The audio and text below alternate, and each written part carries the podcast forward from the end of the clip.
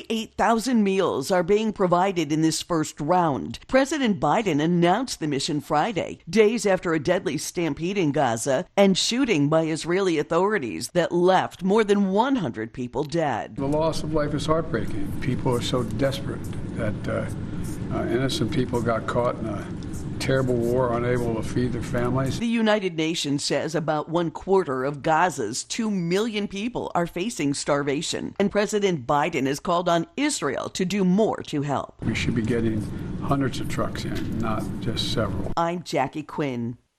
Officials in the region have confirmed that a ship attacked by Yemen's Houthi rebels has been sunk in the Red Sea after days of taking on water.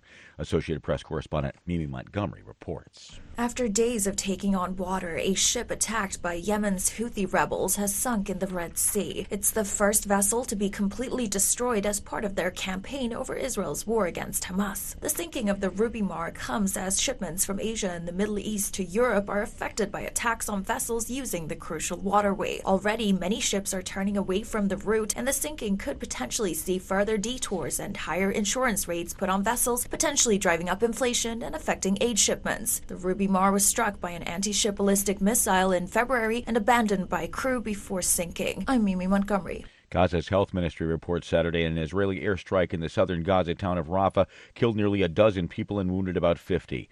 The wounded included men, children, and at least one paramedic were taken into the Quwati hospital in Rafah.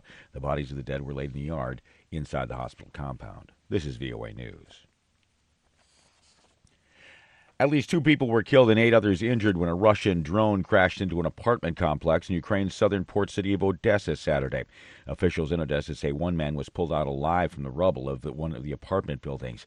Ukraine President Volodymyr Zelensky said in a post on the social media platform Telegram that eighteen apartments were destroyed in the building.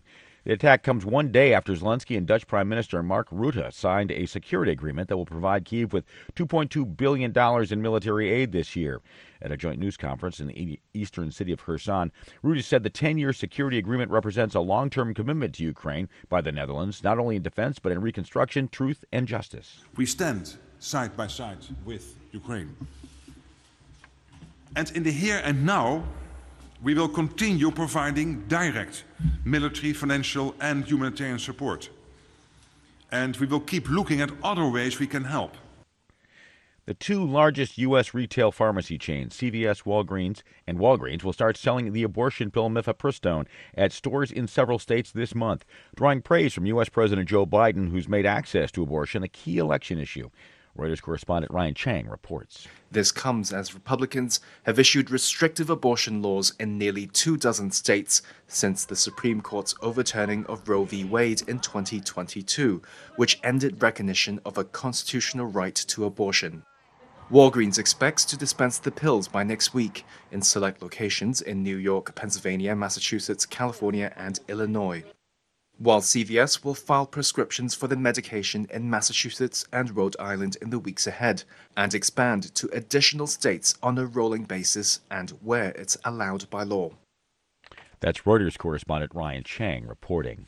The worst winter storm of the season is hitting the western United States and the states of California and Nevada with high winds up to one hundred sixty kilometers per hour and perhaps as much as four meters of snow in the mountains.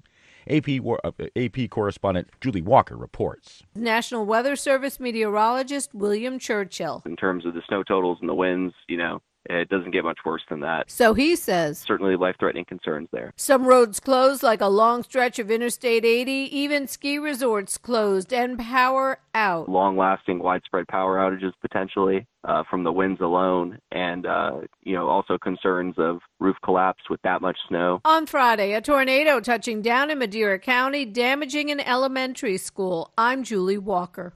You'll find expanded coverage of these and all the stories we're covering today at our website, V O A news dot com, twenty-four hours a day.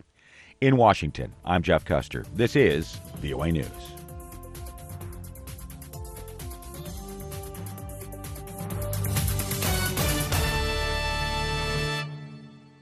V O A one.